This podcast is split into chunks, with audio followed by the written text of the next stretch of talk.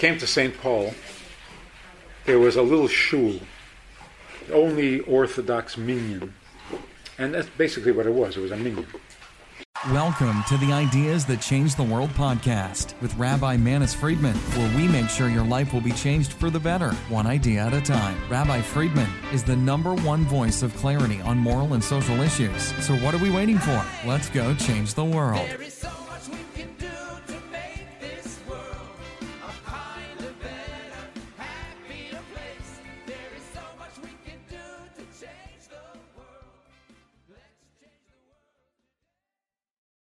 When I came to St. Paul, there was a little shul, only Orthodox minyan.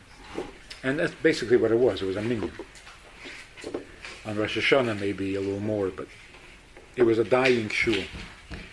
But there were two brothers there from Poland who were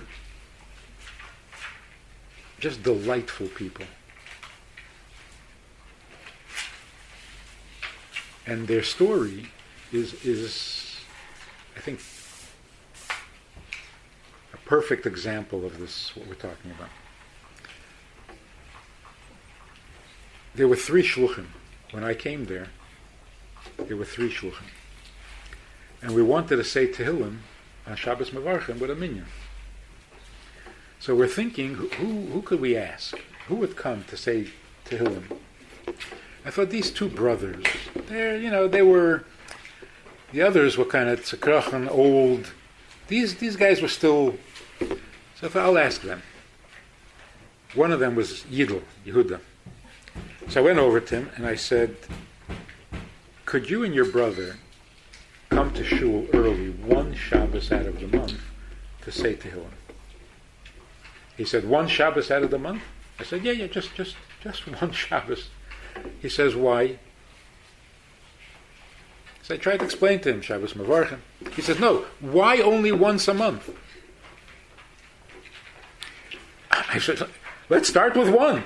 He says, no, my brother and I, we say the whole Tehillim every Shabbos morning. I said, wow. He says, I'll tell you why. They were in a concentration camp for three years. And the Allies came in and liberated the camp. They opened up the gates of the concentration camp, the soldiers, and they said to, to, the, to the people there, It's over, you're safe now, you can go home.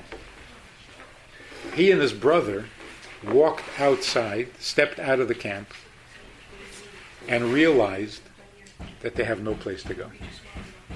They can't go home. There's no home. Their shtetl is gone. Their family is gone. Everything's gone.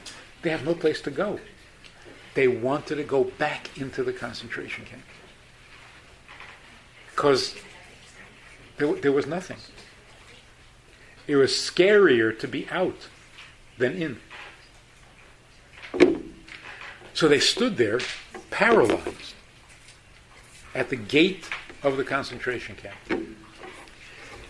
And as they were standing there, this Polish woman came walking towards them with a huge basket of, of bread and gave them a loaf of bread. Of course, they were starving also among. So he says, My brother and I, we looked at each other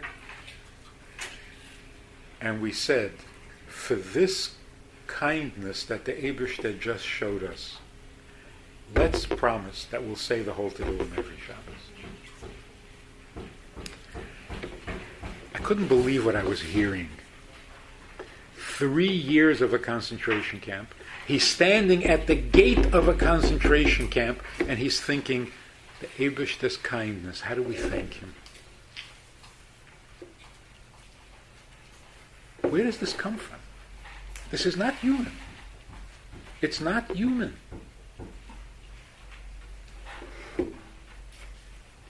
They notice the Eibershter's kindness. Uh, excuse me, did you notice the last three years? That's an amazing thing.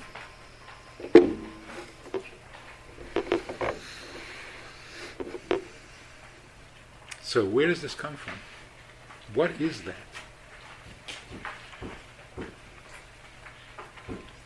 And what's going on with our generation that no matter how comfortable your life is, and no matter how painless your life is, and no matter how rich your life is, not exciting. Need drugs. Need to do something dangerous and risky and ridiculous. And what? What have we lost? How did life become so boring? The answer has to be we have forgotten the purpose. When you wake up with a purpose, then it's a different life. You wake up without a purpose, it's pretty boring.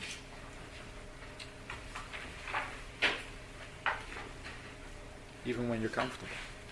A gute mit Yeshua is is Nachas und